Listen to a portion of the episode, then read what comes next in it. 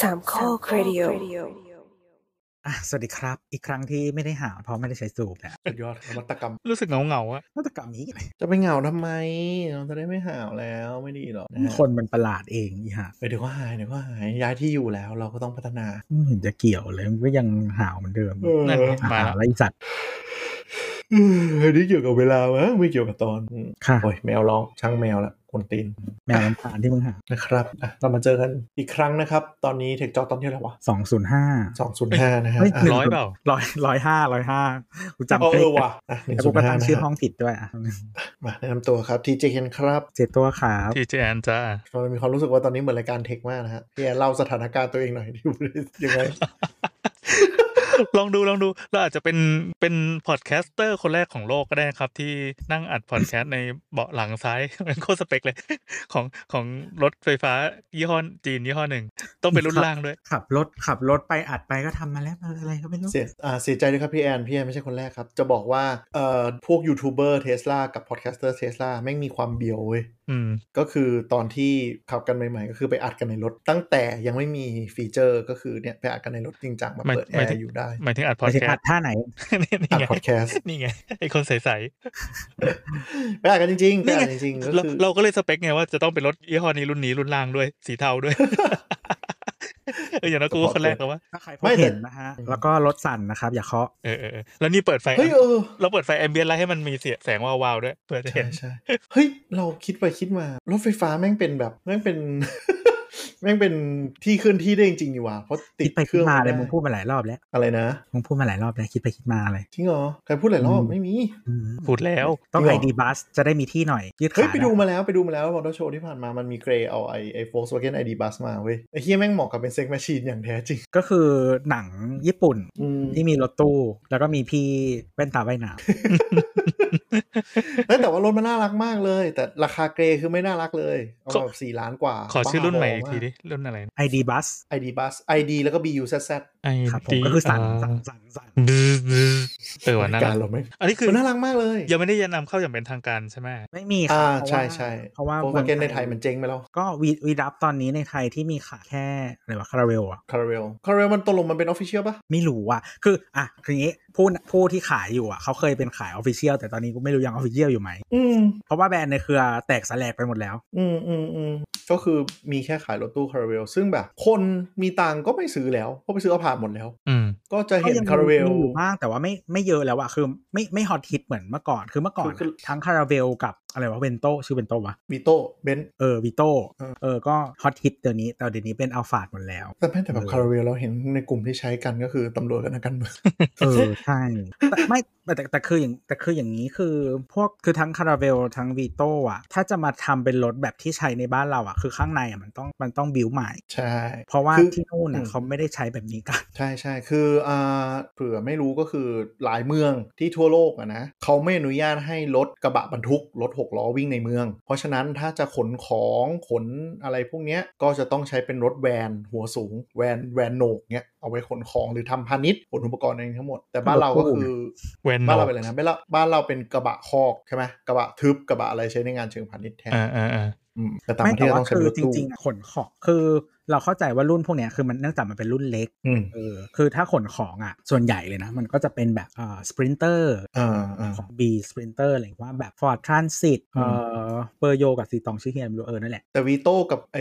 คาราเวลมันจะเป็นแบบคล้ายๆ เป็นรุ่นเล็ก รถร้านซักรีดอ่ะ เออเป็นรถเออเป็นคือไม่ใช่รถแบบที่เขาไว้ขนของกันนะมันมันมันเล็กไป อืมมัน เออ มันประมาณเป็นอย่างนี้ พวกรถร้านซักรีดรถรถส่งเฟอร์นิเจอร์อะไรอย่างเงี้ย อืม ที่เราจะเห็นวิ่งกัน คือไม่ไม่ไม่ใช่ไซส์ยูฮอที่แบบย้ายบ้านนะแต่หมายถึงว่าจะเป็นไซส์ที่ใช้ใช้เชิงพาณิชย์อ่ะพูดง่ายๆมันคือไซส์ที่ที่บ้านเราคือรถรถกระบะแคปวิ่งทำหรือ เอ ร อ ถ แต่ กระบะตู้เหล็กอะไรอย่างเงี้ย แต่รถตู้บ้านเราก็ไซส์ใหญ่ไม่มี อืมกลับมาที่ ID Bus ก็คือเราไปดูตัวจริงมาก็คือรถมันน่ารักมากเลย คือแบบแต่เกรย์ขายอยู่4ล้านเจ็ดก็4ล้านเจ็ดอ่ะด้วยราคามันคือห่วยสัตว์หมาเลยเพราะว่ากระบะยังไม่ฝาท้ายยังไม่เป็นไฟฟ้าเลยหลายอย่างก็คือแบบเป็นเบาะผ้าธรรมดาเลยซึ่งเมึงนอกมันคงขายอยู่ประมาณล้านกว่า เดี๋ยวนะหน้าตา ใช้ด้วย หน้าตามันโอเคจริงเหรอ เราดูในรูปที่เป็นไม่แน่ใจเป็นรูป PR หรือรูปเรนเดอร์อะไรเงี้ยมันดูกระป๋องกับที่ตั้งใจไว้ ใช่ใช่ มันมันกระป๋อง แต่ เหรอ มันก็ดูเป็นแบบรถวัยรุ่นนะมันไม่ได้แบบ คือมันเขาคือยังไง เขาเรียกว่าอะไรคือทาร์เก็ตมันไม่ได้ขายคนแก่คนรวยอะไรทั้งนั้น เออ อ๋อ มันคือไอเนี้ยมันคืออันเดียวกับไอเนี้ยพี่แอนที่มัน มันมันคืออิน เป็ สปายจากรถรถรถโฟล์กเอ่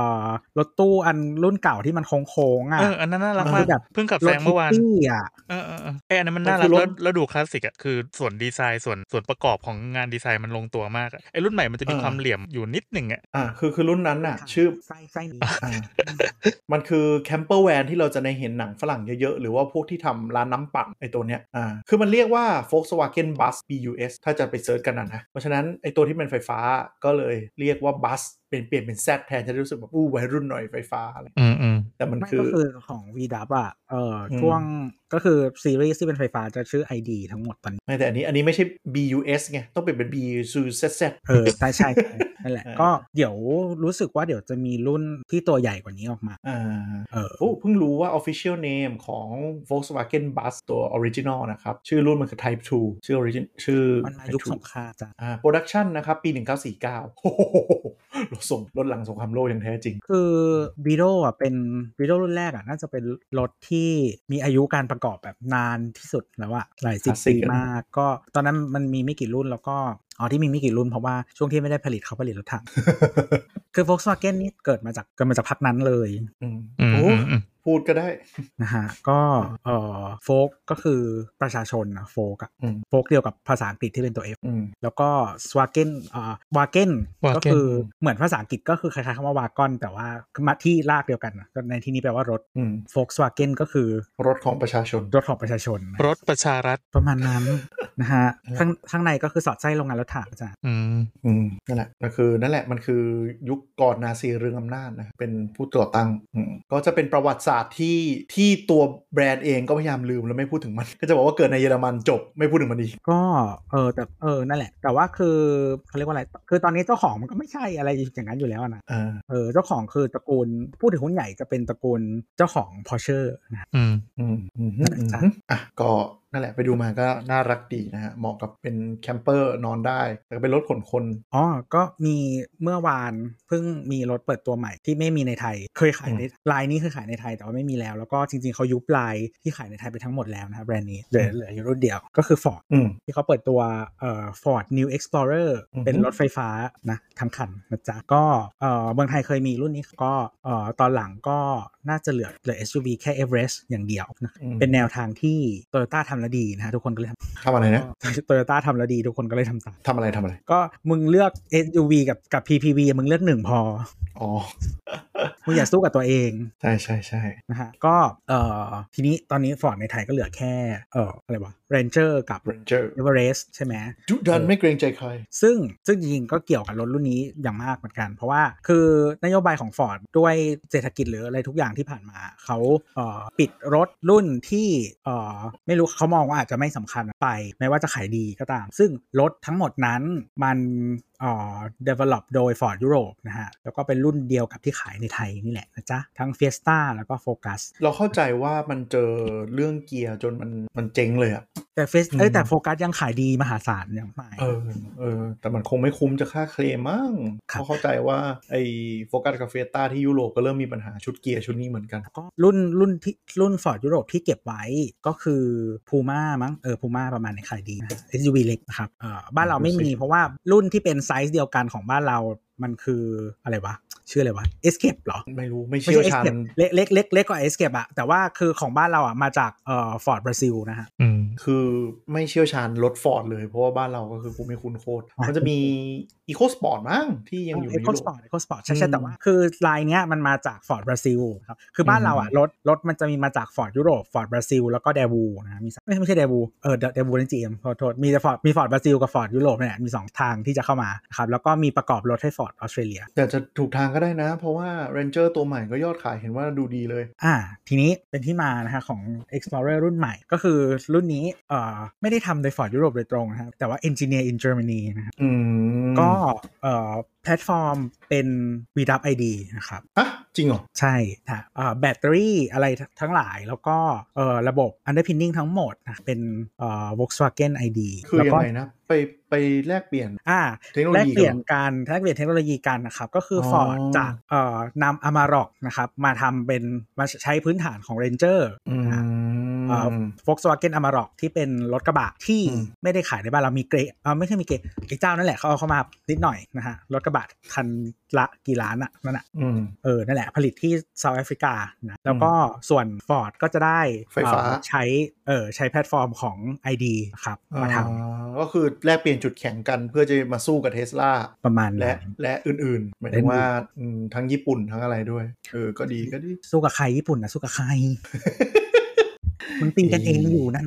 อ่ะ โอเค โอเค เออ แต่ว่า Explorer ก็ก็ก็ดูน่าสนใจนะ เราลองไปดูกันดู Ford Explorer รู้สึกว่ากระแสตอบรับของสื่อค่อนข้างดี แล้วก็เขาเลือกเปิดเปิดโทน ในคลิปแล้วก็ให้รีวิวเวอร์เปิดคลิปพร้อมกัน อืมอืมอืม แต่ว่า ดูดี มีความ ดูดี เหมือนบริษัทเทคมาก คือเรารู้สึกว่าทุกอย่างดูดีหมด ยกเว้น eBlue Oval มันไปไม่ได้ เออไม่ได้มันมีช่วงหนึ่งเขาก็จะ consider เปลี่ยนนะ รู้ใช่ปะว่าแบบติด supplier ปั๊มอีเหล็ก blue oval เนี่ยมาแปะรถ แล้วก็คือมีช่วงหนึ่งในอเมริกาก็คือส่งมอบรถโดยไม่มี e badge นี้เว้ย เราต้องแบบให้คนรับรถไปก่อนนะเพราะว่าลงเก็บรถเต็ม ลงเก็บรถที่อเมริกาหลายรัฐเต็ม เต็มเพราะว่าไม่มี e badge blue oval มาแปะหน้ารถ ก็คือแบบส่งมอบรถไปก่อนโดยไม่มีโลโก้แล้วเดี๋ยวค่อยเรียกกลับมาแปะ ให้ โคตรเหีย มันน่าจะเหลือไม่กี่แบรนด์ที่เขายังใช้เหมือนเขาเรียกอะไรมันเป็น enamel หรอหรืออะไรสักอย่างที่มันเป็นแบบ ใช่ เป็นสีหย่อนลงไปอ่ะ ใช่ คือมันมันเราอ่านมาบอกว่าแบบมันไม่สามารถหาโรงงานแทนได้เลยเพราะว่าหนึ่งมันต้องขึ้นพิมพ์แล้วมันไม่มีความใครยอมขึ้นพิมพ์ให้ชั่วคราวเนื้อออกปะเพื่อมาใช้แบบเฉพาะกิจสองก็คืออีโลโก้เนี้ยเราเห็นโลโก้รถทั้งหลายอ่ะมันดูเป็นชิ้นโง่ๆใช่ปะแต่จริงๆมันเป็นชิ้นที่เรียกได้ว่าเกือบจะทนทานที่สุดในรถเลย สังเกตปะว่าเราไม่ค่อยเห็นแบ เขา ช ตั้ พว ง กเนี้ ใจ ย เขาต้องตั้งใจ ใช่ ให้มันทนเพราะว่า เออไม่งั้นโลโก้ขึ้นสนิมโลโก้ลอกมันจะดูเฮี้ยทันที คือมัน represent brand ไง ใช่ แต่ว่ารถรถยุโรปหลายๆอันนะอีที่พวงมาลัยอ่ะบางทีมันเป็นติดกาวนะฮะ อ่าใช่คือฝั่งพวงมาลัยอ่ะฝั่งพวงมาลัยอากาศ แต่ฝั่งที่อยู่หน้ารถอ่ะไม่ได้ยังไงก็ห้ามลอก มันจะล่อนนะฮะ เพราะว่าทนความร้อนเมืองไทยไม่ไหวจริง ทุกแบรนด์แหละรถญี่ปุ่นแม่งก็ลอก มันเป็นแค่ พลา ๆ ส ไม่ ติก เท่า แต่ เลย ว่า ญี่ปุ่นไม่เท่าจริง แต่ไอ้ข้างนอกอ่ะไอ้ข้างนอกคือทนจริงๆ สังเกตดูรถใครแบบวิ่งหินกระเทาะอะไรก็ตามอ่ะคือฝากระโปรงฝากระโปรงไปละอีโลโก้นี้จะอยู่แบบทนทานอ่ะแหละ ๆค่ะก็แต่ว่าอันนี้ไม่ไม่น่าจะมีขายเมืองไทยเร็วๆนี้ไม่ไม่รู้ไม่รู้จะไม่รู้ไม่รู้ฟอร์ดจะกลับมาขึ้นลายอื่น ๆ ในเมืองไทยเมื่อไหร่ครับ ก็ต้องดูกระแสตอบรับ เพราะว่าอย่างเอ่อเรนเจอร์เรนเจอร์ใหม่ก็กระแสตอบรับดีมาก มีทุกคนชมหมดด่าอย่างเดียวคือแดกน้ำมันเกินเบอร์ไปเยี่ยๆมาก ไม่คือคนที่ซื้อฟอร์ดอ่ะ เออ มันไม่ใช่คนเดียวกับคนที่ซื้ออีซูซูอยู่แล้วนะฮะ ใช่ใช่ใช่ เพราะฉะนั้นแดกแค่ไหนบ่นแค่ไหนมึงก็ซื้ออยู่ดีไม่ใช่คนนั้น แต่มันก็มีคนกลุ่มหนึ่งที่แบบเนี่ยดูดันไม่เกรงใจใคร แล้วก็เอ้ยกูลองอัพอัพอัพเงินตัวเองหน่อยไปซื้อฟอร์ดเพราะว่าในหมู่คนเล่นกระบะฟอร์ดมันจะดูเหมือนแบบพรีเมียมนิดนึง ซื้อแล้วรู้เอาไปอวดเพื่อนได้อะไรอย่างเงี้ยซึ่งแบบมาเสร็จก็คือเจอค่าน้ำมันไปก็ไส้แตก เครื่องวันโว่ฮะ เออซึ่งคือลักษณะการขับกระบะบ้านเรามันตลกมันไม่ได้เป็นบรรทุกหนักทุกคน ก็มันเป็น อื ไลฟ์สไตล์ ใช่มันเป็นไลฟ์สไตล์เพราะฉะนั้น อเมริกามันก็เป็นไลฟ์สไตล์ ใช่แต่อเมริกาน้ำมันถูก แต่นี่ คือคืคือ อคืออย่างงี้อย่างงี้เออเราไม่แน่ใจว่ารุ่นปัจจุบันเขายังใช้เครื่องวันโว่อยู่ไหม อืม เออแต่ว่าคือ Ford ก็ไม่ไม่ได้เก่งทำเครื่องดีเซลอยู่แล้วเออเพราะว่าที่อเมริกาเออรถกระบะเขาใช้เบนซินกัน มีหกล้อกูก็ใช้เบนซินนั่นแหละ ใช่ นะฮะมีมีทอร์กไม่มีทอร์กกูว่าเบนซินอ่ะ ก็เขาแก้ปัญหาด้วยการว่าท้องไม่พอก็อัดเครื่องให้ใหญ่ขึ้นเพราะน้ำมันถูกไง น้ำมันมันถูก เครื่องโอ้โหเครื่องยิ่งยิ่งกว่ารถรถสปอร์ตอีกนะ อืม นั่นแหละก็ที่ที่เยอะด้วยไม่ต้องเบาด้วยนะนั่นแหละก็แต่ว่าที่ที่ก็คือปอร์ดก็ไม่ค่อยเก่งเรื่องดีเซลละแล้วเราเข้าใจว่าตอนนี้ก็มันเป็นแนวทางที่ว่าทุกคนคงไม่ลงลงเงินสำหรับพัฒนาดีเซลกันแล้ว น้ำมันทั้งหมดคือตอนนี้ทุกค่ายทั่วโลกน่าจะครบทุกค่ายแล้วประกาศว่าเอมลดน้ำมันต้องหมดไปภายในปี ก่อนหน้านี้มาสด้ายังบอกรีดรีดได้อยู่เลย เออเลิกละมาด้าบอกไม่เอาละเดี๋ยวจะเปลี่ยนด้วย ก็ช้าสุดที่ที่เห็นน่าจะเป็นน่าจะเป็นโตเอ้ยไม่ไม่แน่ใจค่ายไหนแต่ว่าเลทสุดจะเป็น 2050 จะหมดทั้งหมด แต่ถ้าเป็นแบรนด์ยุโรปแบรนด์อะไรก็ 2035ละ ก่อน อย่าง Volvo ก็คือ 2030 เลย 2025 คือเลิกเลิกคิด เอ่อเลิกเปิดตัวใหม่ทั้งหมด แล้วก็ 2030 จะเลิกจำหน่ายทั้งหมด ก็จริงๆ รุ่น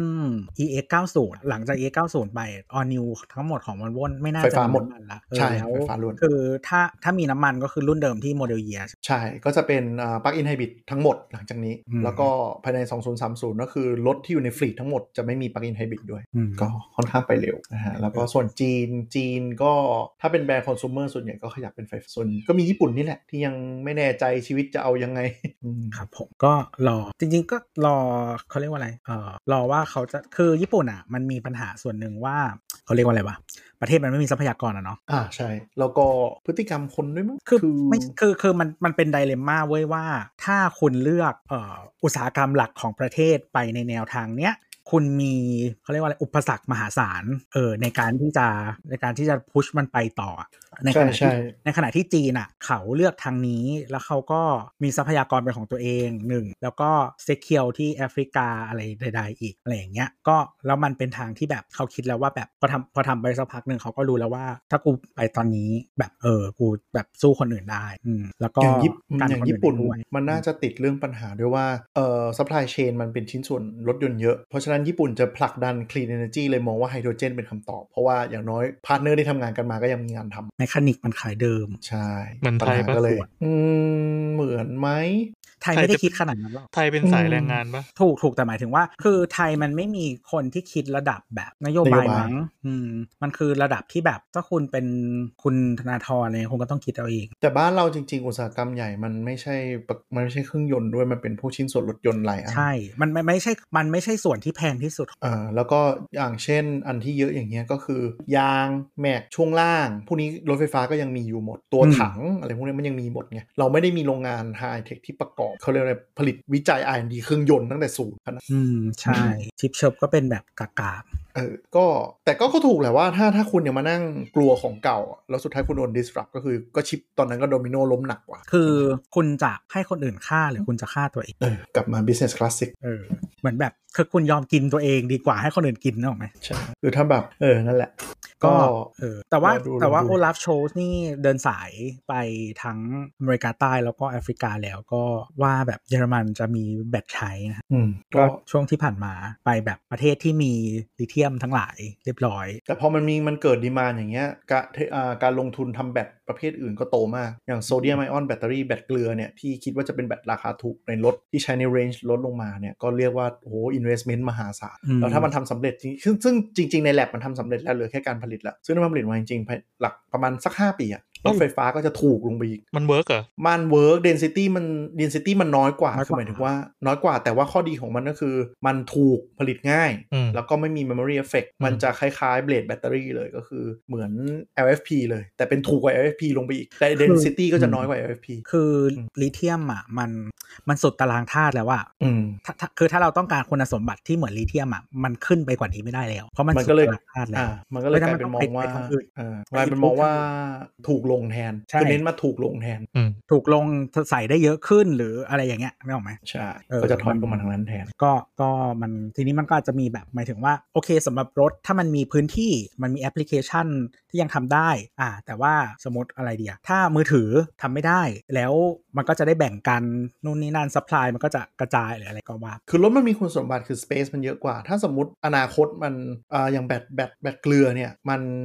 มันเขาเรียกว่าอะไรนะ มันมีลักษณะวางเลเยอร์ได้ได้ได้ได้ยืดหยุ่นกว่าลิเทียม อืม ก็เป็นไปได้อนาคตอาจจะเป็นโครงสร้างรถทั้งหมดอะ ก็คือ แม่งเป็นแบตทางกร อยู่ที่ประตูก็เหมือนในไอโฆษณา S N L นะ แบตอยู่ทุกส่วนของรถอะไรอย่างเงี้ย เพราะว่ามันไม่มีอ่ะมันไม่มีเรื่องของเอ่อไฟไหม้ด้วยถ้าจำไม่ผิดเท่าที่อ่านมา มันเออมันน่าจะไม่ยากด้วย ใช่ คุณสมบัติ ใช่ มันจะเหมือน LFP ก็คือ ของ มัน ตัวมัน ที่เป็นเป็นเป็นไอออนนะใช้ใช้โลหะมันจะไม่ไหม้คือคุณสมบัติของลิเทียมนี่แหละที่มันจะบึมก็ต้องดูกันต่อไปว่าว่าอ แอย่าง ปรีแอคกับน้ำไงจำตารางธาตุได้ไหมครับ เออใช่ใช่ไอพวกนี้มันไม่มี reaction เออแต่เราจำไม่ได้เพราะเราว่าว่ามัน react กับอะไรบ้าง แต่ว่าอย่างน้อยอะลุกไหม้อะก็คือลิเทียมมาเฮี้ยสุด คืออ ม คือในอากาศมันมีความชื้นมาแล้วก็ไปมาโดนได้เลยอ่ะ ใช่ ฉะนั้น ใช่ ของพวกเนี้ยเขาถึงเก็บในน้ำมัน อืมก็คือในใน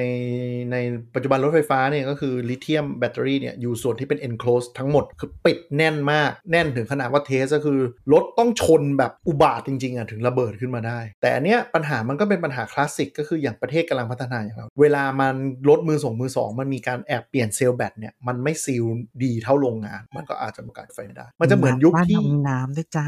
เออ มันจะเหมือนยุคที่สังคมกลัวรถติดแก๊สอะนึกออกไหม อืม เออ ชั้น ก็ จ จะ อ เป็ ด นอย่างนั้น เอ่อรถแก๊สกรุณาจอดชั้นนี้เท่านั้น เออเพราะมันไหม่ง่ายจริง เพราะว่ามันมันตรวจไม่ได้ไงว่าติดในมาตรฐานหรือเป ล่า ก็แหละก็อ่ะในอนาคตก็คือเวลากินข้าวในรถก็คือเอาไปวางปรุงรสที่ อันนี้คือเสียงแมว ใช่ต้องการอะไรอ่ะ คือเข้ามาแล้วก็โวยวายจะออก พอออกแล้วก็โวยวายจะเข้า แม่งเลย แอว อ่างั้นคุณ ไป ผู้ฟังก็ฟังเสียงแมวด้วยแล้วกัน คุณผู้ฟังก็ไม่คาดหวังความ เดี๋ยวมันก็ขอเข้าอีก เสียง แล้ ดี ว เออคนตีนอ่ะ แมวเฮียอ่ะ ไม่ใช่แมวเนี่ย โอเค แมวเป็นอย่างนี้อยู่แล้ว ก็เดี๋ยวรอดูว่า Ford Explorer จะมีรุ่นมาไทยไหมนะ ถ้าเป็นเบสนี้ก็ไม่รู้ Ford จะไปขอมาได้หรือเปล่าหรือไง คือ Ford Ford อ่าที่เนี่ยก็ดูเป็นลูกรักของบริษัทแม่นิดนึงเพราะว่ายังเป็นทับการผลิตกระบะพวงมาลัยขวาอยู่ เป็นทับการผลิตคือจริงๆเมื่อก่อนเป็นทับผลิตที่เดียวทั้งหมดทุกรุ่นแถวนี้เลย อืม จ้าแล้วก็เป็นทับการผลิตคือรุ่นไหนไม่ได้ขายเมืองไทยกูก็ผลิตที่ไทย ใช่ เป็นทับการผลิตพวงมาลัยขวา เออแล้วก็เป็นเป็น Marketing Hub เป็น Regional Hub ทุกอย่าง Activity ทุกอย่างของ Ford นะฮะ อยู่ที่นี่แล้วก็รวมถึงบริษัทเอเจนซี่ที่ดูแลด้วยนะ แต่ไง เจ๊ง ก็จริง ๆ เหมือนเอ่อตอนนั้นอะที่มีนู่นนี่นั่นกันอะก็คือแบบเหมือนก็คือดิสโ u ลูชันไปเลยเว้ยอีบริษัทนั้นนะแล้วก็อยู่ๆก็ Ford ก็อ่ะเปลี่ยนนโยบายอะไรก็ไม่รู้ ก็เลยกลับมาจ้ะกลับมาแล้ว บริษัทแม่มันไม่มั่นคงด้วยแหละ สภาพมันจะล้มจะล้มตลอดเวลา คือบริษัทแม่ของเอเจนซี่อ่ะเขาเขายังอยู่ได้แต่ว่าคือเหมือนขาที่เขาทำให้ฟอร์ดอ่ะมันเป็นสำหรับฟอร์ดเท่านั้น อืมไม่แต่ไอตัวไอตัวแบรนด์ฟอร์ดแอสรถเนี่ยก็คือลุมๆ ดอนๆ อยู่มีมาช่วงเนี้ย เขาเป็นเจ้าเดียวที่ไม่ได้ขอไอ้เบลเอาท์นะ เออ ก็ไม่ได้ขอไงเลยสภาพลุมๆ ดอนๆน่ะ นั่นแหละ ไทสเลอร์ถ้าไม่มีคนซื้อก็เจ๊งไปเลยครับ ก็รอดูว่ามีโอกาสจะลุ้นมาไทยไหม ถ้าไทยเรามีนโยบาย BOI สนับสนุนผลิตไฟฟ้าจริงๆอะนะก็จะได้เห็น อืมกัน นั่นน่ะสิก็ก็มีบอกว่าเออวีดับก็สนใจสเตลเลนทิสก็อยากมาไม่เห็นมาสักคน พูดอย่างนั้น แต่กาแล้วรก็ แข่งขันเราดูด้วยคือคือ แล้วเนี่ยสเตลเลนทิสนี่เขาเอามาขายรุ่นหนึ่งที่ระดากันอยู่เมื่อวาน คือหลายค่ายตอนเนี้ยเขากลัวจีนจริง หมายถึงว่าถ้ามันไม่มีที่ที่มันสควีซเข้ามา แล้วเราก็คือจีทั้งจีนทั้งเทสลาชิงเปิดตัวแล้วไง อืม ถ้าเขาไม่วางแผนดีๆ เขาก็เจ็บหนักเหมือนกัน นั่นแหละก็ที่ก็มีเจ้านั่นแหละเจอเลนทิสมาส่งมารุ่นหนึ่งที่เท่าไหร่นะสองเท่าไหร่นะสองสี่เก้า สองสี่เก้า249เปอร์โยเปอร์โยนะฮะคือตอนแรกที่เปอร์โยเปลี่ยนมือเนาะจากเดิมมาเป็น AAS คนนี้เอาเข้าปอร์เช่แล้วก็เปิดตัวราคา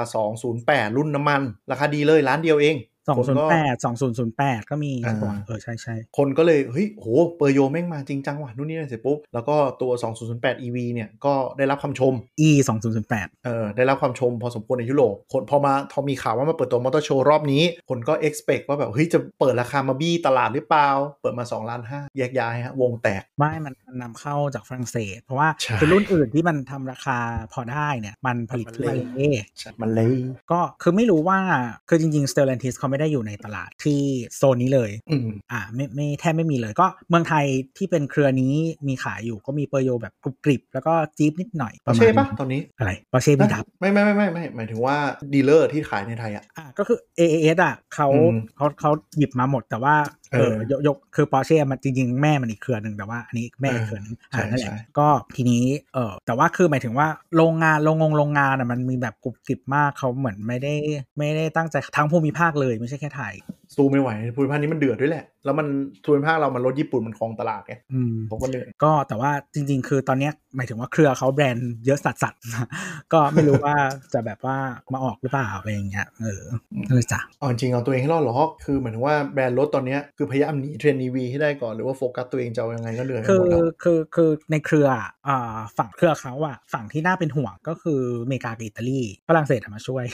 ก็คือคืออเมริกาแบรนด์เดียวที่มันที่ทุกครั้งที่โดนซื้อ แล้วมีคนบอกว่าแบบอยากได้แค่นี้ที่เหลือแบบของแถมอะคือจีป เออ มีแต่คนอยากได้จีปชื่อมันคลาสสิกอะเนาะ คือมันเป็นแบรนด์ที่มันนิชแล้วมันชัด เราคิดว่ามัน irreplaceable อ่ะเอออ อื หมายถึงว่าแบบ อืม คือคนที่อยากจะซื้อจีปอยากจะได้จีปมันสวิชยากกว่าคนซื้อ Chrysler อะไรอย่างเงี้ยเออ ที่เหลือมันแบรนด์แบบเฉพาะทางเกือบหมดอะ อืม อืม ก็แต่พอร์ตพอร์ตฝั่งอิตาลีอ่ะก็คือเป็นแบรนด์แบบเขาเรียกอะไรอ่ะรถ เฟียสมาเซราติอบาดอัลฟาโรเมโอ เอออะไรอย่างนั้นอ่ะก็คือคือคือเฟียสเป็นจริงๆเฟียสเป็นแบรนด์ตลาดแต่ว่าอื่นๆอ่ะก็จะเป็นแบบแบรนด์เอกซติกนิดนึงอะไรอย่างเงี้ยเออ ใช่ใช่ที่เหลือถ้าที่เหลือก็ถ้าไม่นับเปอร์โยก็ไอสติกหมดเลยอะแต่ละอัน ก็ก็คือคือในมันมาจาก 3 เครือเมิร์ชกันใช่ไหม อืม ไทเซอร์เฟียสแล้วก็ PSA ประโยชน์สิตรอง ก็คือ PSA ประโยชน์สิตรองอ่ะสตรองที่สุดแล้วในในในเนี้ยเออแล้วเขาประเหมือนเขาประคองตัวเองอยู่แล้ว แล้วเขาก็ทำรถไฟฟ้ามาแล้วนั่นแหละ กูว่าเจ๋งกูว่าน่าเป็นน่าจะเป็นเจ้าที่ล้มอะ ฉะนั้น ดูไม่ ก็ น่ารอด ไม่ไม่ไม่รู้ยังไงก็ก็ไอ้นี่ต่อไปว่าเออแต่ว่าเครืออันดับหนึ่งเขายังไม่มาบ้านเราเลยนะ อืมเราดูกันไปสถานการณ์รถไฟฟ้านะฮะ ตอนนี้ก็มีมอเตอร์โชว์อยู่ ก็ไปดูกันได้ วันวั ถาน ม เรา เรา วันวันพับลิกแล้วใช่ปะ เอ่อ I think ใช่ฮะ น่าจะพับลิกแหละ วันที่เราปล่อยรายการก็น่าจะพับลิกอะชัวร์ละแต่ว่าก็ถ้าถามเราเราไปมาก็ไม่ค่อยมีพระเอกงานนี้คือ CRV จริงเหรอ จริง มันไม่มีอะไรเลยอะโอเค มีมีมี BYD Dolphin เปิดราคามา ซึ่งแบบเปิดมา 8 0 0แสนด้วยด้วยสเปค คน้อง WRV หรอ BYV คือว่าโดนทิ้งแน่นอน เปิดตัวใหม่ 100% เลยนะ เออเปิดตัวมาไม่มีใครพูดถึงเลย แล้วราคาก็แรงออปชั่นของหวยเจ๊งแน่นอน คือคิดว่าเขาคงไม่ได้คิดว่าจะ ขายได้แล้ว ตั้งแต่ BRV แล้วตั้งแต่ BRV แล้ว เออคือจริง ๆอ่ะในในแก๊งพื้นฐาน BRV ทั้งหมดทั้งเออมันมีอะไรบ้างนะ BRV ไม่ใช่อะไรวะ Brio อืม Brio Amaze อืม Mobilio อืม BRV WRV อืม อะไรประมาณเนี้ยเดอะแก๊งเนี่ย อืม ก็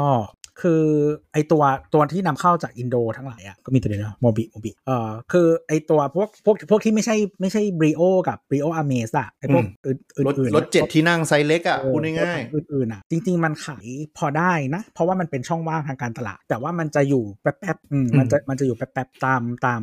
แคมเปญอ่ะ ๆ ใช่ คือถ้าลดราคาหรือว่าอัดแคมเปญก็ขายออก แต่สุดท้ายลูกค้าไม่ติดตลาด เพราะว่ามันเป็นรถที่ไม่ได้สต็อกอะไรในไทยไง มันมีปัญหาเรื่องใช้งานจริง พอมันเริ่มเบรกดาวปุ๊บคนเขาแบบเบิกอะไรยากอะไรแพงต้องรอนู่นนี่นั่นอะไรอย่างเงี้ยมันก็เลยตายไปตามกาลเวลา ก็หลาย ๆ อย่างประกอบกัน เออ แล้วก็เข้าใจว่าคือไซซิ่งหรือหรือแบบฟอร์แมตอะไรใด ๆ ในไทยมันมันไม่ใช่ของที่ชอบชื่นชอบกันอยู่แล้ว ฉะนั้นพอหมดหมดกระแสอะไรเงี้ยมันก็ไม่ส s เ a นอะไรอย่างนี้ด้วย แล้วก็ก็ส่วนหนึ่งคือมันที่มันต้องแต่ว่าที่มันต้องขายอะ่ะมันเป็นเรื่องของแบบโควต้าส่งออกไปส่งกลับมาอะไรอย่างนี้ด้วย อ๋อเหรอ อืม อาเซียนสัญญาในอาเซียนอย่างนั้นใช่ไหม ใช่เขาเขาต้องทำอยู่ดี อ่า คือแบบ I เอ see อต้องมายังไงก็ต้องมา เออขายไม่ได้ก็ต้องทำทำไปนิดๆหน่อยๆกุบกิบ เออก็ก็ของเราส่งไปขายเขา อะ เขาก็ เช่นนี้เช่นนี้ คือคือโรงงานโรงงานที่ประเทศนั้นน่ะ เขาเขาผลิตทุกยี่ห้อผลิตรถแบบเดียวกัน อ่าใช่ ทุกยี่ห้อ ผลิตรถแบบเดียวกันแต่บ้านเราอ่ะรถมันหลายหรอกไหม อืมอืมอืมอืมอืม เออก็เอามาแบบเออนิดนึงละกันอะไรอย่างเงี้ยเพราะเราส่งไปเยอะแล้วกัน อินโดคงไม่ยอม อะไรอย่างนั้นนะ อืม ก็แต่คือมีคนวิเคราะห์นะว่าแบบอย่างเลือกอย่างที่แบบที่เทสลาเขาลงที่อินโดอ่ะ อืม เออแบบก็ดูไม่ได้ประโยชน์ขนาดนั้นจริง ๆ เออไปไปมามาถ้าถ้าเขายังสนใจเมืองไทยอยู่อีกอะ่ะ ก็อีเวนต์ไทยไม่มี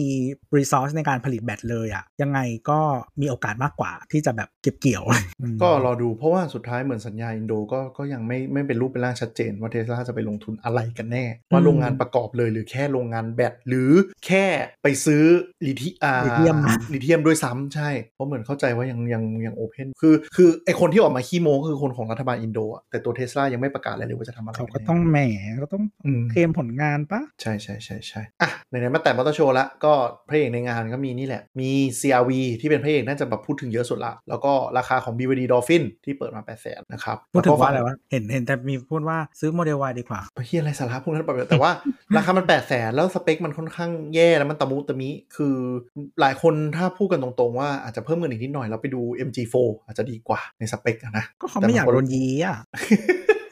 เฮ้ยเดี๋ยวนี้แกงบวชก็โดนยีแล้วล่าสุดแกงแกงบวชเราไปก่อเรื่องแล้ว ก็มีทุกยี่ห้อปะ ใช่ใช่ใช่ อืมเทส ต ลา อนนี้โดน มีเลย โดนโดนอีเพจนั้นขยี้อยู่ว่าขับขับรถน้ำมันอะไรนะ วิ่งไปพันโลเสียน้ำมันห้าพันอะไรเงี้ยโดนขยี้เละเลยน่าจะอยู่สองสาม คืออะไรวะ มคือมันพวกชาว EV เราเนี่ยแหละ ไปแซะว่าผมขับ EV ดีกว่าครับ ขับรถพันโล เสียค่าไฟแค่พันบาท เอาเงินสี่พันไปซื้อของเล่นให้ลูก อ๋อ ดีกว่า แล้วไงต่อ แล้วทุกคนก็งงว่า มึงขับรถเฮียอะไรพันกิโล ค่าน้ำมัน 5,000 บาทวะ รถมึงแดกน้ำมัน อะไรนะ โลละไอโลละห้าบาทนี่มึงขับรถถังเหรออะไรเงี้ยเลยโดนบูลลี่เละเทะเลย ธรรมดาเปล่าวะ ประมาณนั้นก็สนุกดีเป็นสีสันถ้าเราถ้าเราไม่ได้มีอะไรเราก็ไม่ต้องไปเดือด เอ กับ อ เขา ถ้าเราไม่ ใช่ อิ ห นสักอย่าง มันมันไม่มีอะไรเกี่ยวกับเราอยู่แล้ว ใช่ใช่ เราเรา โอ้ไม่ได้ แต่ ตอน ว่าเสพเสพเสพเสพแบบคนล่มจมแล้วเรามีความ สุข เออตอนนี้มันไม่ได้ไง มันแบ่งเผ่าเป็นมนุษย์น้ำมันกับมนุษย์ไฟฟ้า ไม่รู้เป็นนี่อะไรกันในสาระที่หายอ่ะต่ออ่ะพระเอกอันมาที่มาเปิดตัวในงานก็มี Toyota Prius โอ้ยสวยจัง เออเรากำลังจะบอกว่าเราเราไปญี่ปุ่นน่ะเดือนห้าไม่งมีให้เช่าไว้ยก็เลยเดี๋ยวไปเช่าขับเล่นดู แต่ว่า แล้วก็ มันไม่ได้เอ๊ะเขาจะขึ้นไลน์ในไทยใช่ปะ ไม่แน่ใจว่าขึ้นไลน์ในไทยไหมแต่น่าจะมาขายไทยแน่ม คือขายไทยอ่ะ ถ้าไม่ขึ้นที่เนี่ยคือห่วยแน่นอน เออก็ก็อาจจะมาแบบราคาแบบส้นตีนล็อตแรกอะแล้วก็ค่อยๆขึ้นขึ้นประกอบ คือคือยุคก่อนหนั้นเนี้ย มันมีรถรุ่นหนึ่งที่มันเป็นท็อปชาร์ตที่ญี่ปุ่นแบบอย่างยาวนานมหาศาลมาก คือ Toyota e q u a หรือว่า Prius C เอควานะ เออ AQ Prius C UA Prius C Prius C เออ อ่าฮะ ชื่อชื่อชื่อชื่อตลาดนอกคือ Prius C อืม ซึ่ง TMT เอามาขายไทยเหมือนกัน เป็นแบบ Limited อืมอืม เพราะว่านำเข้าแพงสัตว์ล้านกว่าบาท อืมอืมอืม รถคันเท่าหมา แล้วก็มีพิวตัวแรกที่โดนดันให้มาขายแล้วก็เจ๊งยับจนขายไปทำแท็กซี่อะ จำได้ว่าที่ออไทยมามามาเหมาไปอะ คือคนไทยไม่อินป่าวะเสียง แพงด้วยแล้วก็ยุคนั้นมันแบบมานั่งมันมีมันมันคือไฮบริดในไทยอ่ะช่วงเปิดตัวช่วงแรกมันเปิดตัวแบบหน้าคว่ำก็คือโดนเรื่องราคาแบตจำได้ปะที่แบบแบตเสียราคา 3 0 0แสนสี่แสนเนี่ยคนก็กลัวชิบหายเลย แต่สุดท้ายก็คือไฮบริดมันก็พอมันประหยัดน้ำมันได้มากขึ้นเรื่อยๆยุคน้ำมันแพงขึ้นมันก็ก็ต้องจำใจใช้กันแหละ แต่ที่พรีอุสมันมันน่าจะเป็น หมาที่สามแสนมันก็แบบ แต่พรีอุสมันน่าจะเป็นฟอร์แมตที่คนไทยไม่รู้อินหรือเปล่าไงอาจจะ เราว่าไม่ price อิน range ช่วย เราว่าไม่อิน ใช่เพราะว่าคนไทยหลังๆชอบ crossover หมดแล้วไง คือไม่คือมันมีหลายหลายอย่างคือหมายถึงราคาด้วยหนึ่งแล้วก็แบบกูจะรักโลกอะไรนักหนาเออวัสดุก็แบบหิมะไก่ เมืองไทยมัน กู ขายแพ ไม่ ง กูไม่รักแล้วแบบว่ารูปมือไปแล้วสาบ นี่ความแค้นส่วนตัวเปล่าวะ เดี๋ยวเราดู ไม่ เราดู คือคือแบบคือด้วยคอนเซปต์อะแล้ววัสดุมันก็ทำตามคอนเซปต์ไงซึ่งซึ่งมันเนี้ยหมายถึงหมายถึงว่าแบบ เข้ใจ ในใน expectation ของคนอะที่คุณจ่ายราคานี้อะแล้วถ้าคุณ อ่า ไม่อินกับคอนเซปต์อะมันก็จะไม่ได้ไง คือต้องเป็นคนที่แบบ อืม นั่นแหละ วัสดุรีไซเคิลทั้งคัน นู่นนี่นั่น อะไรอย่างนี้ เออซึ่งซึ่งคนไทยมันคงมีไม่เยอะมั้งเออ ไม่รู้ มันมันเออไม่งั้นมันคือแบบคือที่บางประเทศมันถึงมีคนมาแซะว่าคนขับพิอุตจะมีเพอร์โซนาอย่างหนึ่งอะไร แคลิฟอร์เนียไงแคลิฟอร์เนีย เออ นั่นแหละ อืม เออ อ่ะ ประมาณนั้น ก็เดี๋ยวนะเมื่อกี้มี Toyota p r i u s ใช่ไหมรถอื่นๆในงานก็มี LG เปิดตัว ES นะ รุ่นที่มาแทน EP เป็นรถไฟฟ้า MG อ่า MG ES ES ก็คืออ่าหยุด EP ละขายเป็น ครับ ES แทน แล้วก็อีก แล้ว ตัวที่คือ เมื่อไห ฮา ร่จะจะทำรุ่นชื่อเหมือนกันกับที่อังกฤษยัง ไม่ทำหรอกปล่อยแม่งเถอะเอ้ยมี MG4 ไงเหมือนกันทั่วโลกแล้วตัวแรก โอเค คือคือเอ่อ EP ที่ไทยที่อังกฤษชื่อ MG5 นะครับส่วน MG5 ที่ไทยคือรุ่นอะไรวะ กับรุ่นรถน้ำมันสักตัวที่กระป๋อ เออ กระป๋อหน่อยเอออ่ะแล้วก็เปิดตัวอีกตัวหนึ่งที่ฮือฮาเป็นรถตู้นะฮะ Maxus 9 นะครับ เป็นประมาณเอาผ่าดอะแต่เป็นไฟฟ้าล้วน ก็เปิดราคาสองล้าน เขเขาจะ สอง ติดแบรนด์ Maxus หรือติด MG เออติด MG ติด MG อืม MG รุ่น Maxus อืมก็ราคา แต่ที่ เปิด เมือง มาประมาณ แต่ที่เมือง 2,500,000 จีนมันชื่อแบรนด์แม็กซัสนี่หว่า เออเขาคงรวมกันให้มันเป็นแบบนี้แหละ แต่ราคาก็คือโดนวิพากษ์วิจารณ์อยู่2ล้านห้านะฮะก็ไม่รู้ว่าจะขายดีไหมหรือไงเพราะเป็นรถไฟฟ้าอืม สองล้านห้าเลยเหรอ ใช่ แล้วทำไมเราไม่ซื้อสตาร์เกเซอร์นะ นั่นแหละ เอ้าคอนแทคเซอร์ไม่ใช่น้ำมันไอ้ยมันเป็นรถน้ำมัน อันนี้เป็น EV EV เราต้องบ้า EV เยอะ คือคือคืออย่างนี้ รถพวกเนี้ยมันก็จะมีใช้แบบ 2 แบบคือใช้ในเมือง ๆ อืม กับใช้แบบ road trip อ่า ครอบครัวอะไรเงี้ย อ่ะ ซึ่งบางทีเวลาซื้ออ่ะคุณเผื่อทั้งสองกรณี อ่า ถ้าถ้าหมายถึงว่าที่บ้านคุณไม่ได้ใช้รถเนี้ย อ่า เป็นรถในชีวิตประจำวันเนาะ อ่า คือมันมีคนที่ขับรถเนี้ยเป็นชีวิตในประจำวันอะมี อ่า รถตู้เนี่ยนะ MPV ใช่ เนี่ยนะ ใช่ อ่าฮะ มีเนี่ยมีมีบ้านลูกค้าเนี่ยพ่อแม่มีคนละคันกูอืมของลูกเย แต่ อะ มันต้องมีคนขับปะขับกันเองเหรอ เออ มีคนขับแต่ว่าเขาบางทีเขาก็ขับ อืม เองไม่แต่ไม่แต่คือเอาฝาดมันขับเองได้ไงมันแบบ เออ มันไม่ยาก มันไม่ยากค เออ ล้ายๆ คือรถ คือ เก่ง เวลาขับแล้วไม่เหมือนรถรถเก่งไง อ่า รถเก่งที่ที่ยาวๆหน่อย อืมประมาณนั้นอ่ะแล้วเออก็คืออะไรวะทีเนี้ยถ้าเผื่อทั้งสองเคสอะถ้าคุณไปรถทริปอะก็คือเฮี้ย ไฟฟ้าไม่พอ อืม อืม คือคืออินฟราสตรักเจอร์การชาร์จอะมันมันโตเร็วก็จริง แต่คนเฮี้ยมันก็เยอะ อืม แล้วคือเหมือนกฎกติกามันยังไม่แบบ ไม่ชัดเจน ไม่ชัด เรีย เจ บ น ร้อยอะเออ คือเคสเคสต่อยกันเนี่ยน่าจะใกล้แล้วใกล้จริงจังแล้ว เพราะว่าตอนนี้เริ่มเขียนเขียนหนังสือเขียนกระดาษด่ากันแล้วสอดกระจกแล้วเยอะขึ้อืนม เรื่อยๆ อืมก็รอดู คือหมายถึงว่าแบบผู้ที่บริหารจุดชาร์จหรืออะไรก็ตามก็ต้องก็ต้องก็ต้องคิดเยอะๆแบบอะไรอย่างเงี้ยแบบอย่างเช่นแบบเออเลยเวลาเท่าไหร่ปรับไหมหรือยังไง ใช่ เออหักเครดิตหรืออะไรเงี้ย รอดู คือคือตอน คือมันมีอย่างนี้เว้ย แล้วคนไทยก็ส้นตีนกว่าก็คือแบบเอามาดึงที่ชาร์จออกแต่ไม่ขยับรถ ใจหมามากอืมบางประเทศก็ต้องแก้ปัญหาด้วยการมีมีเหมือนกับไทม์เมอร์อะดีดทองขึ้นมาเลย คือถ้าแบบสมมติถึงเวลาไม่เอาออกไอตัวกั้นทองรถก็ดีดขึ้นมาเลย แล้วโดนจ่ายค่าปรับ รู้สึกกับจีนจีนบางเมืองเป็นอย่างนี้ อย่างเทสลาซูเปอร์ชาร์เจอร์ในจีนก็เจอปัญหาอย่างนี้ก็ต้องมี ถ้าเป็นในตึกที่เป็นในห้างอะก็มีที่กั้นแบบนี้ขึ้นมาคือหมายถึงว่าเราจ่ายค่าซูเปอร์ชาร์จแยก แล้วถ้าคุณไม่มาออกหรือไม่มาเติมตังค่าจอดอันนี่ก็ดีขึ้นมา อืม เพราะว่าส่วนใหญ่มันคือมันคือเคสอย่างนี้แหละ พวกลักไก่แบบคิดว่ากูมาจอดชาร์จแล้วกูจะได้ที่จอดถาวรไม่ต้องวนหาอย่างเงี้ย อืม เป็นปัญหาเมืองก็เราดูกันไปว่าเมืองไทยจะจบยังไงแต่ว่าตอนนี้คือปริมาณรถมันออกมาเรื่อยๆจริงๆว่าเราคุยไปตอนที่แล้วแหละว่าตู้ก็เร่งกันชิบหายอยู่เหมือนกัน ใช่แต่ว่าคือหมายถึงว่าปริมาณอ่ะเขาเรียกว่าอะไรของอินฟราสตรักเจอร์พวกเนี้ยมันเผื่อมาไม่ใช่แบบสำหรับใช้หนึ่งต่อหนึ่ง อ่า ห ใช่ มายถึงว่าแบบมันมันคือแบบ one to many อ่ะเออ infrastructure อะแล้วคือจำนวนมันไม่ใช่อย่างเดียวมันมาพร้อมกับกฎกติกาในการใช้งานอะไรก็ต้อง คือเมืองไทยมันก็สไตล์เมืองไทย คือมันไม่มีกฎหมายแล้วทุกคนก็ต้องมานั่งจัดระเบียบมารยาทกันเองแล้วสุดท้าย culture ก็จะเกิดจากการที่ผู้ใช้ต้องมานั่งจัดระเบียบกันเอง อืม แต่ในขณะที่ยุโรปปัญหานี้ไม่มีเพราะอะไร เพราะว่าพอมันมีเรื่องนี้ปุ๊บเขาสปอร์ตด้วยกฎหมายเลย จุดชาร์จจะนับเป็นเอ่อใช้กฎหมายพิเศษเลยว่าถ้าขวางและไม่ได้มีการชาร์จเอ่อเทศกิจ หรือตำรวจเอารถยกมายกได้เลยแล้วเสียค่าปรับด้วย ม ถือว่าเป็นการกีดขวางความสะดวกคนอื่นอะไรอย่างนี้เลยโทษโทษหนักระดับเดียวกับจอดในที่ห้ามจอดอืมสุดท้ายเหรอก็เป็นที่เอกชนก็เราดูกันไป เออวันก่อน เร็วๆ วันก่อนโดนล็อกรอแล้วตำรวจมาให้ให้จ่ายด้วยเปอบตังค์ด้วย จริงดิอ๋อมันเออจ่ายใบสั่งแพลตฟอร์มกรุงไทยใช่ไหมเจ๋งเจ๋งเจ๋งอ่ะอ่ะ เดี๋ยว ก็มี ไโดน CRV เดินมาพอดีแต่ได้จ่ายตังค์เลย ต่อไปก็ Honda เป็น CRV นะครับเปิดตัวก็มีดราม่าส้นตีนส้นตีนคือมีเพจธุรกิจอันนึงไปหาเรื่องพูดว่า CRV เปิดตัวราคารุ่นท็อปล้านเจ็ดกว่ากว่าๆเพิ่มตังค์นิดก็ได้ Tesla Model 3 แล้วแล้วทัวร์ก็ลงเรียบร้อยทุกคนก็แบบมาว่าก็กูอยากได้ CRV กูไม่อยากได้ Tesla มึงเอา SUV เออไม่ให้เออ SUV ไปเทียบกับรถซีดานทำต้นตีนแล้ววะคือตีกันเละอยู่อืมโอ้ย แต่ โอ้ย ว่าคือเราว่ามันเป็น replacement product ได้นะ มันก็ได้อยู่แต่ไซซิ่งมันก็ไม่ได้ไม่รู้มันนี่ใช่ไหม ไม่ไม่ อืม คือลูกค้า CRV อ่ะคือชะนีมีอายุนิดนึง อ่าฮะเออ อืมแล้วคือแบบที่ที่ที่เขาชอบเพราะว่ามันจุของเยอะแล้วก็เห็นชัดดี อืม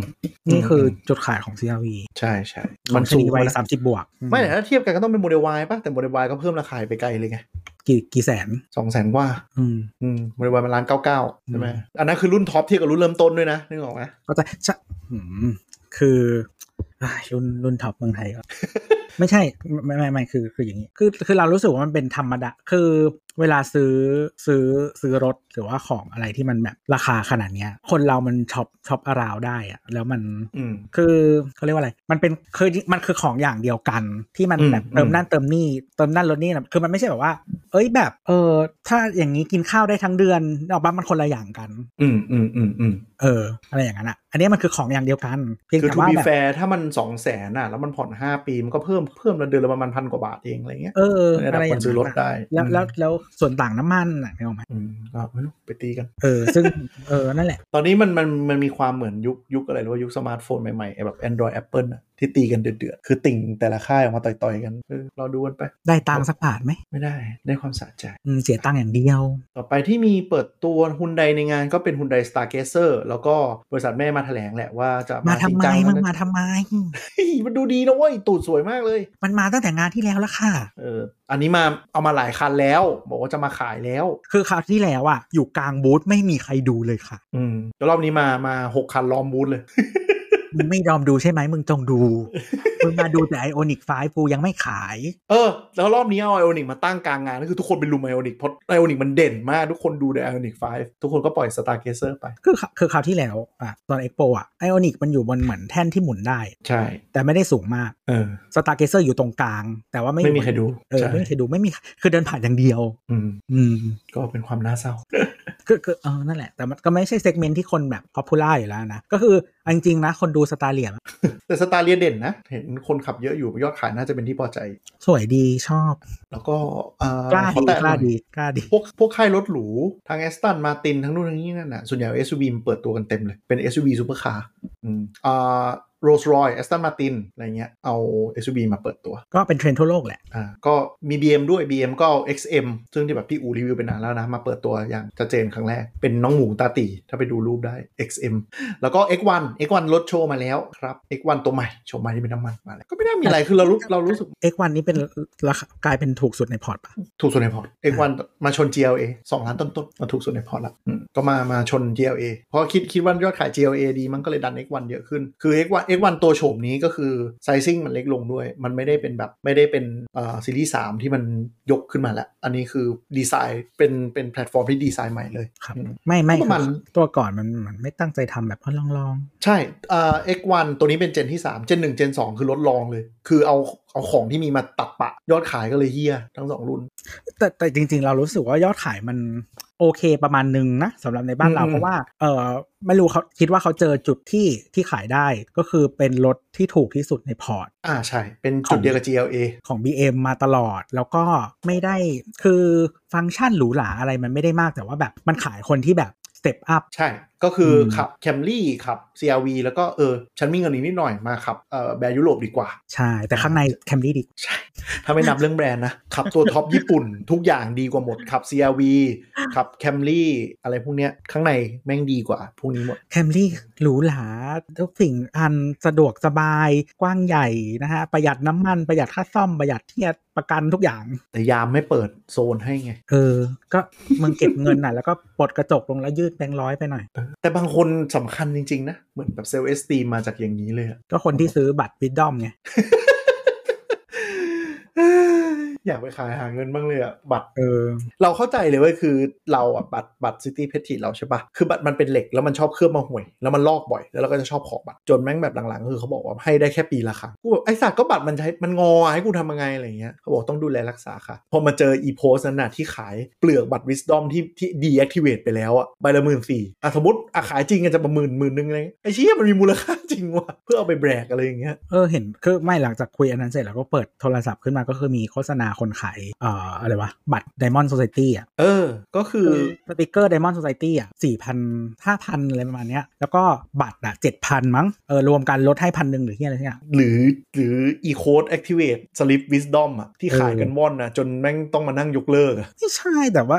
เหมือนแบงค์มึงทำมามีช่องอะช่องให้กู เราว่า ขาย แบงค์มันเราว่าแบงค์มันไม่ได้คิดปะวะ ไม่ได้คิด คือ เย มัน อะ คงไม่ อะ ได้คิดหรอกแต่ว่าคือแมคานิก เออ คืออะไรแมคานิกคือให้โค้ดลูกค้าไปกดเพื่อให้มีธีมทำไมมึงไม่ออโต้ธีมมาตามบัญชี เออ มันคงแบบ เออแจกแจกๆไปแล้วกันหมายถึงว่าฝ่ายฝ่ายมาร์เก็ตติ้งก็แค่แบบ เออ เดี๋ยวเจนโค้ดส่งให้ลูกค้า ให้ IM ส่งให้ลูกค้าง่ายกว่ามานั่งแก้โค้ดในระบบอะไรเงี้ยแล้วคนพบไอ้สัตว์คนเอาไปขายกัน ขายกันเป็นลั่นเป็นสันเลย แต่จริงๆเราว่าแบงค์มันไม่ได้ซีเรียสหรอกแต่มันมาซีเรียสตอนที่มันมิจฉาชีพมันเริ่มเอาไปใช้เนี่ยแหละ เพื่อสร้างเครดิตตัวเองอะ่ะก็เลยเป็นเรื่องใหญ่อืม อ่ะก็มอเตอร์โชว์นี่ไม่ได้ตอนแรกจะคุยมอเตอร์โชว์เลยนะ ไม่ได้คุยเรื่องรถเลยนะกูลากมันจนอย่างเงี้ยอืมแต่ว่าไม่ไม่ค่อยเด่นถ้าถามเราไม่ค่อยมีอะไรน่าสนใจก็ไม่รู้คนอื่นว่ายังไงถ้าไปดูไงก็มาอัปเดตกันละกัน นี่เกิดไปเยียถา ปัตย์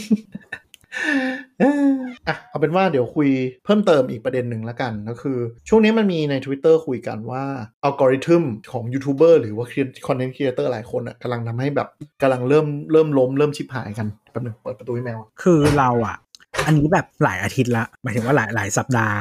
หลายหลายๆสัปดาห์นะจำวันไม่ได้ คือเหมือนมันมีวันหนึ่งที่แบบคนในทวิตเตอร์พูดกัน คนในทวิตเตอร์นี่คือฝรั่ง อืม เออ เออเพราะว่า เพราะว่าเราไม่ดูช่องไทยใช่ไหม อืม แล้วก็แล้วกูเซตโลเคชันไม่ใช่เมืองไทย กูจะได้ไม่ต้องเจ อเขา อืม แล้วก็แบบเหมือนพูดกันประมาณว่าแบบเหมือนฟีด YouTube มันเปลี่ยนไป เออซึ่งเหมือนแบบมันโชว์คอนเทนต์แบบน้อยแล้วมันก็โชว์คอนเทนต์ซ้ำอ่ะแล้วคือเหมือนแบบแถวในทีวีอ่ะมันก็จะมีเป็นแถวมันจะมีแถวที่แบบแนะนำแถวแบบ subscribe แล้วก็แถวแบบเป็นหัวหัวเรื่องต่างๆ ที่เราแบบ อืม ดูแล้วสนใจมันก็จะตีมาให้อย่างเช่นสมมติว่า อืม เราดูแบบ aviation เออแบบ อ่า animal อะไรรถ อันนี้ในทีวีถูกไหม นี่นั่นเอออะไรอย่างเกมมิ่งนี่นั่นหาเหวไป แถว เออ มันน้อยลง ใช่คือคือ YouTube อะไม่รู้เกิดอะไรขึ้นปรับอัลกอริทึมล่าสุดคือทำครีเอเตอร์ชิบหายไม่ใช่แค่เรานะทั่วโลกเลย แล้วคือ ปรับ ใช่ทั่วโลก หนัมาก ทั่วโลกเลยคือคือคือเราอะตั้งตั้งโลเป็น UK ไว้ย อืม เออ ก็คือแบบไอ้นี่มากแล้วคือเขาเรียกว่าอะไรไอ้ตัวไอ้ subscribe subscribe ของเรา มันก็ไม่ค่อยมีผลกับสิ่งที่มันแนะนำ ใช่ ตอนนี้กลายเป็นว่า subscribe อะไรไม่มีผลเลย ม คือ recommendation อะไรมาก็ไม่รู้แล้วกลายเป็น คุณต้องไป ปัญห กดเข้าไปดูเอง อ่าก็คือที่มาของมันมัน เลื่อน มี ไป ทวิ แท็ ต บ subscribe อะ อ่าก็คือมีทวิตหนึ่งพูดถึงว่ามี YouTube Channel ที่เป็น content creator ในไทยอ่ะหลักล้านซับล้าน 2 ล้านซับเลย ตอนนี้บ่นเหมือนกันหมดว่ายอดวิวเฮี้ยแบบทุกอันเลย คือคือย อดวิว ล้านกว่าซับ ยอดวิว เออรอดวิวหลักพันอ่ะมันเป็นไปไม่ได้อยู่แล้วไง ถ้ามันเป็นแบบเดิมอะไรอย่างเงี้ยซึ่งซึ่งปัญหาก็คือหนึ่งก็คือ YouTube ปรับอัลกอริทึมปรับจริงๆ คือช่วงนี้กลายเป็นว่าแบบคลิปสั้นคลิปอะไรเงี้ยขึ้นมาเยอะคลิปที่มันแบบไวรัลขึ้นมาเยอะโดยที่ไม่ได้ดูเนื้อหาเลยว่าเราอยากดูอะไร คือคือมันทำตัวเป็นแบบเป็นไม่ พยารู้ยา อะ มสู้ TikTok เออเหมือนพยายามสู้ Tik t o k ใช่ใช่แล้วมันก็คือทำร้ายคอนเทนต์ครีเอเตอร์ที่อยู่บนแพลตฟอร์มมานานอีกอันหนึงก็คือ อันนี้ที่คุยกันก็คือพออัลกอริทึม YouTube มันเป็นอย่างเงี้ยคือแนะนำแนะนำอันที่เราคลิกเข้าไปดูเยอะๆ มันก็จะป่ามาเยอะ ๆ เลยโดยที่ทิ้ง subscribe เราเก่า ๆ ออกไปหมดเลยนึกออกปะ ใช่ ซึ่งมันกลายเป็นว่ากลายเป็นว่าอย่างเช่น พอมันมีกระแสอะไรบางอย่างเป็นไวรัลอะคนไปดูแนว ๆ นี้เยอะปุ๊บเอากริทึมมันดันไปเข้าใจว่า อ๋อ มึงชอบแนวนี้ แล้วมันป่าแนวนี้มาหมดเลย แล้วมัน abandon ช่อง subscribe เราประจำหรืออะไรทิ้งไปหมดเลย ซึ่งเออมันทำร้ายคนหนักมากแล้วก็อ้วกอะตอนเนี้ยหลายช่องก็คือรายได้หดตดหายยิ่งพอวิวแย่ปุ๊บสปอนเซอร์ก็ยิ่งไม่เข้าอะไรอย่างเงี้ย คืออันนี้เราคิดว่าคือ อืม ไอายุคที่ยอดโฆษณาเอ่ออ ม ของครีเอเตอร์คือเดิม YouTube มันเอ่อจ่ายเงินผ่านโฆด้วยโฆษณาเนอะ อ่าใช่ ยุคที่อยู่ได้ด้วยค่าโฆษณามันผ่านไปนานแล้ว เออตอนนี้วิวแบบเป็นละเห็นฝรั่งบอกได้เป็นล้านวิวก็คือได้แบบไม่กี่เหรียญนะ เออซึ่งคือมันมันมันช่วงก่อนนั้นเนี่ยมันคือยุคที่เออเป็นโด่งดังขึ้นมาแล้วมันจะต้องมีพวกแบบ collaboration กับแบรนด์เอ่ออโฆษณาให้แบรนด์ หรืออะไรต่างๆ ประมาณนี้เพื่อเพื่อมันเป็นแบบ supplement ยอดอยู่แล้ว อืมอืม เนาะแล้วก็ถ้าเป็นฝรั่งเขาก็จะมีพวกแบบ Patreon อ่า อ่าก็คือเหมือนแบบมันไม่ใช่ ใคร บริ ชอบ ษัท รายการนี้ มันเป็น จ่ายสปอนเซอร์รายเดือน จ่ายแล้วเขาก็จะมีเหมือนเออเขาจะมีเป็นส่วนใหญ่เขาจะทำเป็นเทียร์เนาะว่าแบบ เออ เออเทียร์จ่ายเท่าไหร่เท่าไหร่ต่อเดือน แล้วได้อะไรพิเศษ อย่างเช่น ได้ดูวิดีโอก่อนนะ หรือว่าแบบได้ suggestion หัวข้อวิดีโอ หรือว่า อืม ได้แบบมาเจอกันหรือหาหิวอะไรก็ว่าไป หรือว่าแบบมีอ่าน อืม ชื่อตอนตอนจบรายการ นึกออกนึกออก เอออะไรอย่างนั้นอ่ะแล้วก็เหมือนแบบมันมีรายการหนึ่งเป็นรายการแบบในวิทยาศาสตร์อะแต่ว่าให้ถามคำถามเว้ย อ่า แล้วก็จะเป็นแบบตอนจบถ้าใครเป็นคนถามอ่ะแล้วที่จ่ายที่แพนทีออนอ่ะ ก็จะบอกว่าสมมุติว่าเคนถามเรื่องขี้ก็เป็น Lord of Shit อย่างนี้ คือได้ชื่อที่แบบเอาไปพูดในรายการอะไรอย่างนี้ ก็เป็น ใช่ไหม เรื่องที่ถามมึงถามมา เออเออเออ อะไรประมาณนั้น แล้วก็มี เออ แบบอันนึงเหมือนเขาแบบทำอะไรวะ เหมือนพาร์ทเนอร์กับองค์กรที่มันขายที่ดินในสกอตแลนด์อ่ะ อือหือ เหมือนเวลาคุณซับแล้วซื้อแล้วจ่าย อืม ตังค์อ่ะคุณจะได้เหมือนแบบที่เล็กๆอ่ะในในสกอตแลนด์อ่ะในกระดาษอ่ะ อ่าอ่าอ่ามันถึงเอาที่ตาบอดสักที่หนึ่งมาซอยขายเป็นล้านยูนิตให้ เออคือ ให้ คือคือเขาจะแบบ subscriber ทำเป็น นี้ เป็นเป็น forest reserve อะไรประมาณนั้น อ๋อโอเคโอเค ใช่แล้วทีนี้ที่สกอตแลนด์มันมีกฎหมายว่า ถ้าคุณเป็นเจ้าของที่ดินคุณจะได้เป็นหลอด ก็จะมีใบเซอร์ว่ามึงเป็นท่านหลอดท่านอะไรสักอย่าง อืมอืมเออแต่ยุคนั้นมันผ่านมันผ่านไปแล้วตอนนี้กลายเป็นว่าอยู่กันไม่ค่อยได้เยอะ ยุคนี้ก็คือยังไม่พอแล้ว อืมคืออมันมีจุดหนึ่งด้วยก็คือมันเป็นโลกของ post covid คือหมายถึงว่า คือกลายเป็นว่าเวลาอัลกอริทึมแพลตฟอร์มออนไลน์ทั้งหมดเนี่ยมันมีการทวีคเร็วถูกปะแบบทุกๆวันทุกๆ สัปดาห์อย่างเงี้ยปัญหาคือโลกมันเอ่อพวกเนี้ยมันไม่ได้ทำมารองรับเวลาเกิดอะไรที่มันเป็น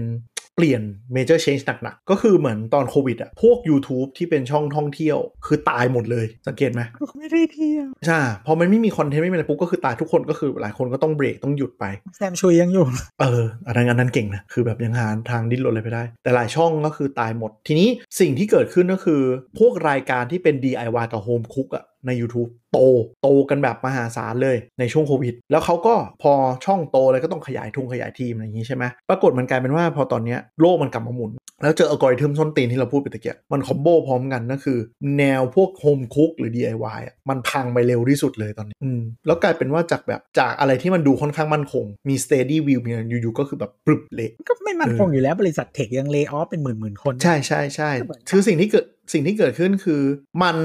คืออัลกอริทึมแบบนี้ด้วยระบบเนี่ยมันทำให้คนเกิดเร็วแล้วตายเร็ว คือ ไม่แต่อัลกอริทึมเนี้ยมันค่อย อืม มันเพิ่งเปลี่ยนมาแบบที่เราเจอด้วยตัวเองหมายถึงว่าที่ทุกคนก็น่าจะเจอถ้าสังเกต ใช่ อะไรเงี้ยแล้วคือหมายถึงว่าโอเค คุณ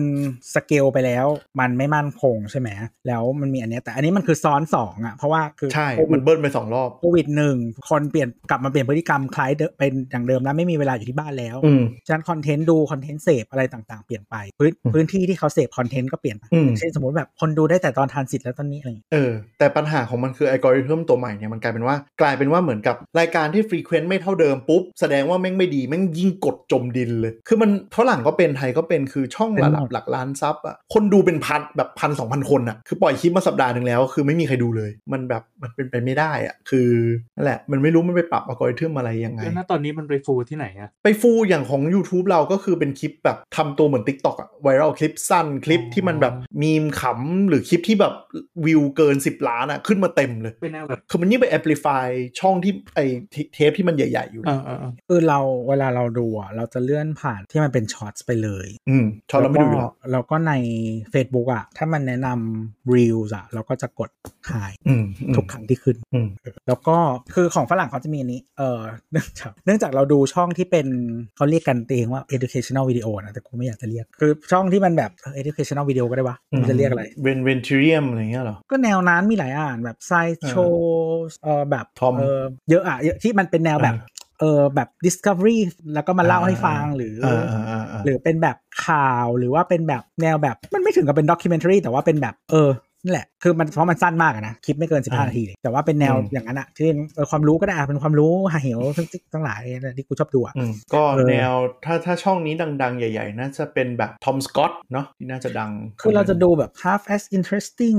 อ่า เออ How Stuff Works อะไรอย่างเงี้ยช่อง แน แนว วละ นั้น เอออะไรอย่างเงี้ย อ่า ทีเนี้ย อ่า คือเขาอะก็คือเหมือนมีครีเอเตอร์แบบเยอะมากมั้งเป็นหลาย อืม สิบอะ ก็คือเขาเปิดแพลตฟอร์มขึ้นมาใหม่หนึ่งด้วยกัน อ๋อเหรอ เออชื่อ Nebula คือต้องหนี YouTube อะพูดง่าย คือเขาจะ strategy ตอนหลังเขาเป็นแบบนี้ก็คือ สมมติว่าวันนี้พูดเรื่องเอ่อยูเครนสมมติวันนี้พูดเรื่องสงครามยูเครน ๆอืม แล้วก็บอกว่าเนี่ยมันมีแบบเวอร์ชั่นยาวพร้อมพูดถึงสงครามอิสราเอล ไปดูที่เนวิลา ไปดูที่เนบูล่าเพราะว่าเราอัพบน YouTube ไม่ได้ เพราะว่าเราพูดเรื่องแบบสงครามแล้วเขาจะเอ่อ โอ้ demonetize โอ้ เปิดหน้าชนเลย ทุกคน อืม ทุกคนในแกะในเครือข่ายเลยอะคือ อืม แล้วมันหลัก อืม คือหลากหลายนะ มีทั้งแบบเรื่องสัตว์เรื่องสังคมเรื่องแบบเออ geopolitics ข่าวอะไรนู่นนั่นอะไรเงี้ย ใช่ใช่ แล้ว คือ เออทีเนี้ยมันก็คือเหมือนกับว่าก็บอกว่าเออไปซับเออเนบูล่าสิแบบปีละแค่แบบ 10 กว่าเหรียญมั้งจำไม่ได้เออคือเราเราเราเราซับมา 2 ปีละเนี่ยเขาทำมา 2 ปีละ อืม สองสามปีละเออเราซับมา 2 ปีละแต่ไม่เคยดูเลย เออเหมือนจ่ายตังค์เพื่อให้เขาสามารถอยู่ ใช่ ต่อไปได้ย่างนี้ใช่ คือ ไหม ที่ไม่ดูเพราะอะไรรู้ป่ะ เพราะในเนบูล่าไม่มีอัลกอริทึม อ่ากลายเป็นว่าพอไม่มีไปเลยก็คือกูไม่รู้มันไม่ได้แนะนำอะไรมาเลย ก็กูต้องไปสกอร์หาว่าแบบกูอยาก ดูอะไร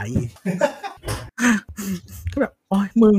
เออ นึกออก นึกออก คือมัน คือการมีอัลกอริทึมอ่ะมันดีจริง แล้วมันก็พรูเวนเพราะว่าทุกอย่างก็โตขึ้นด้วยอัลกอริทึม แต่มันกลายเป็นว่ามันต้องเท่าไหร่ถึงจะเหมาะสมเนี่ย มันคือเป็นสิ่งที่แบบแย่เหมือนกัน คือ YouTube อะกด demonetize อันนี้อย่างหนึ่งที่ อืม ที่จริงๆ มันเป็นมานานแล้ว แล้วมันก็ อืม อาจจะมีความรุนแรงเพิ่มขึ้นบ้างตามความโวกของสังคมอะนะ คือดีมอนเทนไทส์ตอนเนี้ยคนที่เป็นครีเอเตอร์มันก็ออกมาด่ากันเยอะว่าแบบกูไม่รู้ต้องไม่รู้ว่ามึงจะแบนกูด้วยเหตุผลอะไรด้วยซ้ำ ไทยหรือฝรั่ง ฝรั่ง เออ ฝรั่ง เพราะฝรั่งโดนแน่นอน เออคือแค่พูดอะไรนิดนึงแบบอยู่ๆอ่ะเผื่อมีคำหยาดนิดเดียวก็ดีมอนเทนไทส์หรือพูดถึงประเด็นอะไรที่มันไม่ได้ก็ดีมอนเทนไทส์ controversial เออแม่งแบบมันไม่มีลอจิกอะไรชัดเจนเลยเว้ย เออ ส่วนคนไทยไม่ค่อยโดน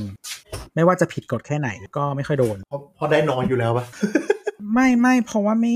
มันไม่มีคุณ เข้าใจ คือคุณคุณเอาอะไรมาจับคนไทยอะ เราเข้าใจว่าส่วนหนึ่งมันเป็นนี่ด้วยนอกจากอัลกอริทึมก็คือจากคนรีพอร์ตเข้าไปด้วย อาจจะโดนรี คื พ อ อร์ต คือมันมีทั้งแบบ บ รีพอร์ตหรือว่าแบบคือจริงๆเขามี AI ที่ที่มันสกรีนอะนะซึ่งเราไม่รู้ประสิทธิภาพมันแค่ไหน แต่ว่าใช้กับคนไทยไม่ได้แน่นอน อืมเป็นไปได้ แล้วก็แบบอ่ะอย่างแบบที่ผิดกฎ YouTube มากๆเลย แต่ว่าแทบไม่มีเอ่อครีเอเตอร์คนไหนในไทยสนใจเลย ก็คือแบบเวลารับสปอนเซอร์แล้วไม่ติดแท็ก อืม ไม่เคยมีใครโดนเลย อืมจริง อยู่ที่ความเข้มข้นของแต่ละประเทศ คือแบบ ด้วย ถ้าถ้าเป็นฝรั่งนี่คือมึงแบบหลุดอะ เพราะมันผิดกฎหมายด้วย ยิ่งถ้าเป็นในอเมริกาก็คือผิดกฎหมายเต็มๆ ยุโรป เย ก็ผิด เออยุโรปนี่มาก่อนเลย ยุโรปนี่ผิดหนั อื กเลย ม แต่อเมริกาก็คือผิดแล้วหลังๆเออแต่ก็นั่นแหละ ก็อย่างไอ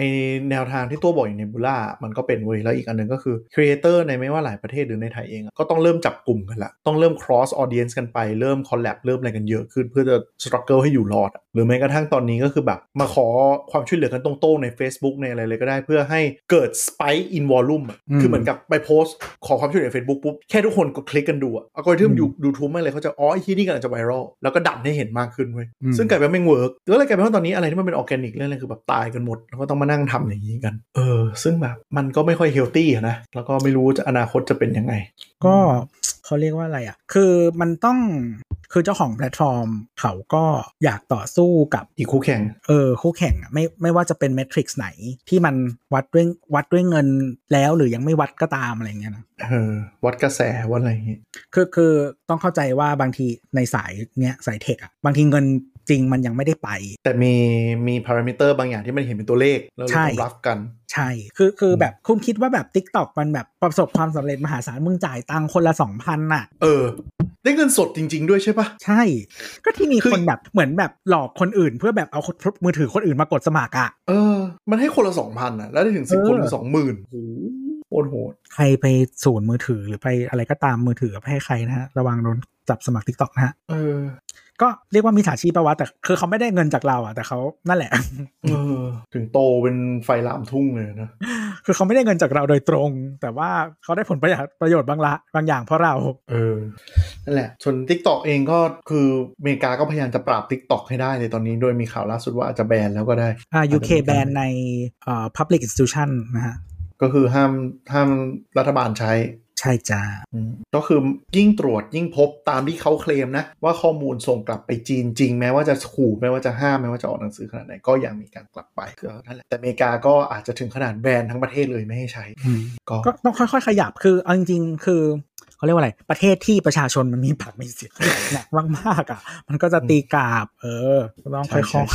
ก็รอดู แต่ว่าอย่างอเมริกาก็คงแบบสนับสนุนให้ขยับไปใช้ Instagram แทนแหละมั้ง ๆเฮีย เออแต่บางคนละคนละคนละคนละความแบบยังไงดีอะคือ Tik t o k อะ to be fair คือมันโตมาได้ถึงตอนนี้เพราะว่าแบบอะไรที่มัน PC ที่ฝั่งยุโรปฝั่งฝรั่งทำอะก็คือไม่งไม่สนเลย ไม่แคร์ใดๆทั้งสิ้นทำทุกอย่างเพื่อยอดทำทุกอย่าง ยกเว้นด่าจีน ด่าจีนนี่แบนแบนแบนเร็วจริง อืมก็แก้ผ้าก็ได้ แต่ด่าหมี TikTok พวกไม่ได้เลย Tik t o k อ่ะ เออ เออหลังๆก็เริ่มแบนแล้วนะ จริงๆ มันผิดและโดนและโดนแบนแต่ช้า เออใช่ อินสตาแกรมลงปุ๊บเต้งปั๊บ ใช่นักแกรมเร็วกว่าเยอะมาก อืมเห็นเนินก็ ใช่ เห็นเนินบางคนก็โดน นั่นแหละก็รอดูนะฮะ อินสตาแกรมโชว์ตูดได้โชว์ปูไม่ได้ ตกลงอินสตาแกรมนิปเปิลได้ใช่ไหมที่แม่งมีเคยมีคดีกันอะตลกเฮี้ย นิปเปิลผู้ชายหรือผู้หญิง ๆเหมือนผู้ชายทำผู้หญิงไม่แน่ใจ มันเป็นไซส์หรือเปล่า ไม่รู้ แต่ตูดอะได้ ตูดตูดตูดก็เซฟ เออตูดคือได้เลยเซฟ อืมแต่ก็ ส่วน เออ ส่วนทวิตเตอร์ก็ติด explicit นะฮะ ที่หยิบมาเล่ากันก็เพราะว่าเออบางทีตอนนี้อัลกอริทึมมันทำให้วิมันเชฟความคิดไอเดียหรืออะไร เออ ห เออ ลายๆอย่างเราพอสมควร เออด้วยแล้วพอคุณใช้มันเป็นอาชีพอะคือเหมือนคุณทำก็เขาเรียกว่าอะไรอะคือเขาเป็นซัพพลายเงินของคุณ พอเขาแบบขยับตัวมันก็ เออแล้วคุณไม่เขาเรียกว่าอะไรอำนาจมันไม่มันไม่สมมาตรอะมันไม่ส o ม d y ดนามิก เออมันไม่มันไม่สมมาตรอย่างมากอะเออ ก็เอาจริงๆ ถึงคุณจะรวมตัวกันแบบครีเอเตอร์ทั่วไทยอะไรเงี้ยก็แบบ สู้ไม่ได้ใช่แล้วก็อีกส่วนหนึ่งก็คือเอ่อกฎหมงกฎหมายหรือว่าอย่างการกฎหมายแรงงานเนี้ยก็มันไม่ follow เรื่องอะไรแนวนี้เลยคือหมายถึงว่าคุณอาจจะขยายทีมแล้ว s u d d e n l y หกเดือนทุกอย่างก็พังก็ได้ ต้องระวังเรื่องพวกนี้เหมือนกันหมายถึงว่า ก็ อืมต้องดีไซน์องค์กรดีๆอ่ะ อ๋อดีดีไซน์องค์กรดีๆ ก็คือว่า อืม limited liability เอออันนั้นด้วยแล้วก็อาจจะเอาซอร์สมากขึ้นเนาะเป็นฟรีแลนซ์ จ้างเป็นแบบฟรีแลนซ์แทนอะไรอย่างเงี้ ยก็ต้องคิดให้ดี พร้อมปิดบอล ใช่ หนีลิควิดนะฮะ มันก็มันก็เออเหนื่อยพอสมควรในยุคนี้อะไรอย่างเงี้ยแล้วก็เป็นอะไรที่แบบครีเอเตอร์หลายคนหรือว่าแม้กระทั่งคนทำธุรกิจทั่วไปอะยังเหนื่อยในการ follow up อัลกอริทึมพวกเนี้ยอะไรที่มันเคยแบบเป็น success model มาตลอด suddenly แม่งเปลี่ยนภายในช่วงเดือนสองเดือน คือ ตาย คนทำธุรกิจสมัยก่อนมันอาจจะมีเอ๋อวิธีการหรือว่าเขาเรียกว่าอะไร มีเวลาให้ลองผิดลองถูก เออหรือว่า to be fair ก็คือสมมติเราเช่าพื้นที่ห้างอ่ะมันยังมีกฎเกณฑ์อะไรระเบียบอะไรที่อยู่ในสัญญาให้เราเข้าใจกว่านี้นึกออกปะแต่พอมาอยู่บนแพลตฟอร์มอันนี้ก็คือแบบอยู่ๆแม่งแบบเหมือนห้างที่อยู่บ้าๆบอๆก็แบบส่งเราไปอยู่ท้ายห้างแป๊บๆก็ส่งเรามาอยู่หน้าห้างแป๊บๆอะไรเงี้ยแล้วเราต้องแบบ follow up ตลอด อืม อืมแล้วมันก็ถึงยุคอีกอันหนึงก็คือยุคที่แพลตฟอร์มอ่าเศรษฐเศรษฐกิจมันแย่เนาะเล y o อ f มันเยอะแพลตฟอร์มไม่ได้ใจดีเหมือนสมัยก่อนแล้ว ไม่ได้ดันอะไรให้ฟรีๆนู่นนี่นั่น จ่ายตังค์อย่างเดียวเพื่อจะให้มี exposure กลายเป็นห้างที่แบบพูดง่ายๆหนีตายแล้วหน้าเลือดอะ อืม ตอนเนี้ยโดนอย่างนั้นกันอยู่ เพราะฉะนั้นยุคหอมหวานที่ว่าแบบใครทำธุรกิจออนไลน์แล้วจะแบบเจริญรุ่งเรืองอะมันอาจจะไม่ใช่อีกต่อไป ต้องคิดให้ดีๆเลย แล้วคือวันหนึ่งที่คุณเก่งหรือว่าความเก่งของคุณมันแมชกับเอ่อสิ่งแวดล้อมทางธุรกิจอะ อ่า ถ้าวันนี้คุณเก่งแบบนั้นอยู่ แต่แวดล้อมมันไม่เหมือนเดิมแล้วอะคุณก็ไม่เก่งแล้วอะ ใช่ ซึ่งอันนี้สมัยก่อนมันอาจจะหลักแบบ 5 ปี แต่ตอนนี้คือหลักเดือน ไม่ ใช่ไหม คือบางคือบางคนอะเท่าแก่เขา practice วิธีคิดวิธีแบบเขาเรียกว่าอะไรอะสมมติว่า อืม คือแบบมึงใช้เป็นวิชั่นองค์กรได้เลยอะ ยังไง ที่ นะ ที่แบบเหมือนหมายถึงว่าสิ่งที่เขาทำอะ เออเออเออเออ เพราะมันแบบอยู่ยั้งยืนยงเหลือเกินอะ อ๋อฮะ เออหมายถึงว่าคืออ่ะโอเคคนคือคนยุค อืม ก่อนสมัยก่อนหลายๆคนอ่ะคือเวลาทำธุรกิจหรือทำอะไรก็ตามอ่ะมัน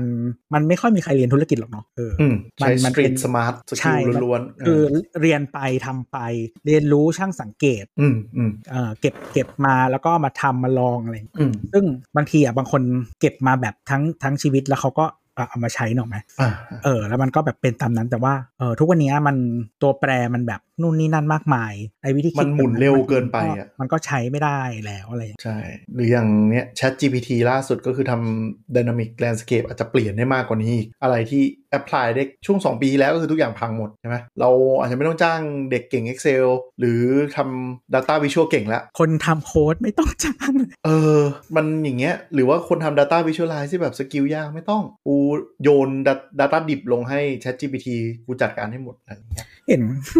เห็นคนบอกว่าทำซา s ด้วยให้ Chat GPT เขียนโค้ดให้ เออ มันมีคนลองเทรลมากมายมหาศาล หรือแม้กระทั่งแบบ เริ่มทำธุรกิจเว็บออนไลน์อีคอมเมิร์ซผ่าน Chat GPT ทั้งหมดอะไรอย่างเงี้ย คือ โอเค มันอาจจะไม่ถึงขนาดแบบไปซื้อโดมงโดเมนให้แต่ว่าแนะนำหมดเลย เป็น Super Assistant อืมอย่างเงี้ยนะก็อยู่กันยากนะครับโอ้โหต่อไปอันนี้หยิบมาเล่าให้ฟังเป็นเกร็ดเล็กเกร็ดน้อยว่าตอนนี้วงการครีเอเตอร์หรือวงการเทคหลายอย่างเกิดอะไรขึ้น คือมันก็ อืม นั่นแหละ เออ แต่เราเราเราว่า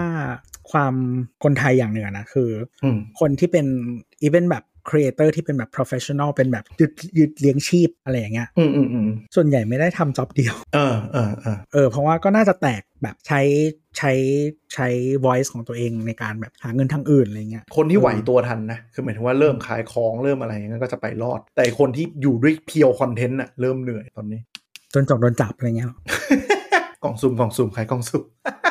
นั่นแหละ เราดูกัน แต่แต่คือ อืม คือกฎหมายบ้านเราอะเรื่องเขาใช้คำว่าการพนัน การพนัน อืม การพนันและชิงโชค คือมันค่อนข้างซีเรียสรุนแรงและชัดเจน คือถ้าสมมุติคุณเป็นธุรกิจอะแล้วคุณจะ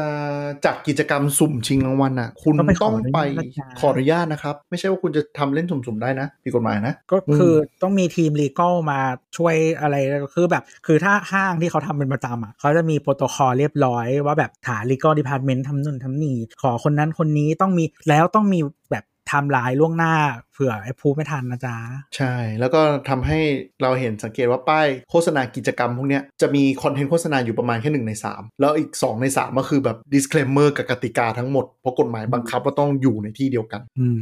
ป้ายห้างอะเห็นปะร่วมลุ้นชิงโชคปุ๊บที่เหลือคือแบบ text ตัวดำๆมืดๆๆๆอยู่ข้างล่างกูเรียงกันเยอะ เออ แต่ว่าแบบไม่แต่อย่างเมืองนอกอ่ะ ที่เขามีกฎหมายแนวๆเนี้ย ๆอืม มันทำให้มีการตีความไปถึงพวกแบบดิจิตอลกู d s อะไรด้วยอะ ใช่ตอนนี้ตีกันอยู่ อืม คืออย่างอ่ากฎหมายกล่องสุ่ม ก็มีพวกเนเธอร์แลนด์อะไรอะทำอยู่ แต่ว่าหลายประเทศในยุโรปยังไม่ค่อยเคลื่อนไหวเท่าไหร่ อาจจะเราว่าส่วนหนึ่งคือโมเดลกล่องสุ่มหรือกาชา ตีฝรั่งไม่ค่อยเข้า คือมันก็มีมันก็มีกลุ่มเล่นกลุ่มหนึ่งแต่ไม่ได้ใหญ่จนขนาดแบบกระทบ แต่ในขณะที่เอเชียเนี่ยจะค่อนข้างเสพติดพวกเนี้ยเติมเงินจนล้มจนมีปัญหาพอสมควร คือมันมีเขาเรียกว่าอะไรวะ เราคิดว่าคือไอคนชอบเสี่ยงชอบสุ่มอะอันนั้นหนึ่ง อืม สองคือของที่สุ่มเนี่ยสอง เออ คือหมายถึงว่ามันเป็นเลเยอร์ความชอบซ้อนกันสองอัน เออบ้านเราอะเอเชียเนี่ยมันจะมีชอบแบบชอบอวดอะ อ่าอ่าหมายถึงว่า เพราะฉะนั้น self esteem หรือความมั่นใจในชีวิตเกิดจากอ่า approval จากคนภายนอก อ่า energy ควยเล็ก เออ คือเหมือนเขาเรียกว่าอะไรเกมหรืออะไรก็ตามอะที่มันมีแบบเขาเรียกว่า อืม มีอวตารตัวเรา อืมอืม แต่งตัวคือขายดี อืมอืมอืม แบบกูมีเกาะมีโล่ มี